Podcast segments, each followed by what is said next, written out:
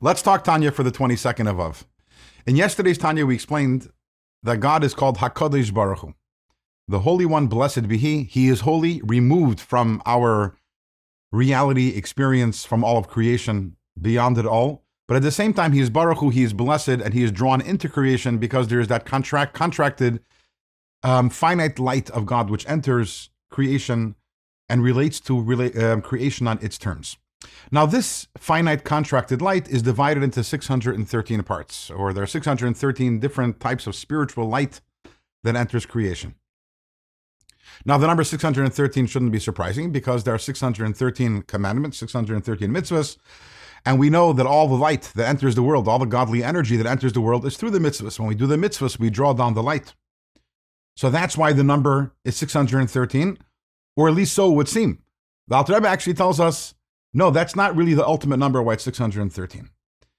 The reason why there are 613 types of light that enter this world is because we, the human being, we are made up of 613 parts, 248 limbs, 365 sinews.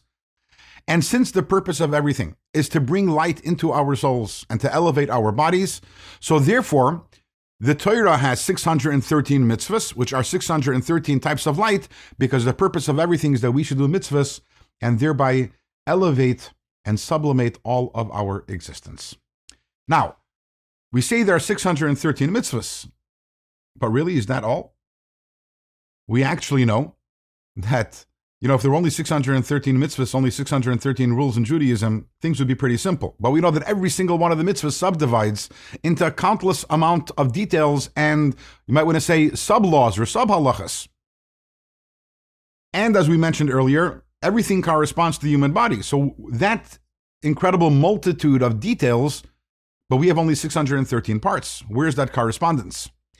So the Alter Rebbe explains when we're talking about the 613 parts, we're talking about the 613 parts of the soul of Adam Harishon, of Adam. Now, Adam's soul, every single part of his soul, then subdivided because every single one of us and you can imagine how many souls there are, Jewish souls there are from the times of our patriarchs all the way till when Mashiach comes. The millions and millions and millions of souls, every single one of us is a single spark from the soul of Adam Harishon. And that's why the 613 mitzvahs of the Torah subdivide into so many details because the original 613 parts of the Jewish soul, the essential Jewish soul, which was possessed by Adam Harishon, also subdivided into so many different parts. And every single, again, every single part is meant to elevate a certain part of who we are.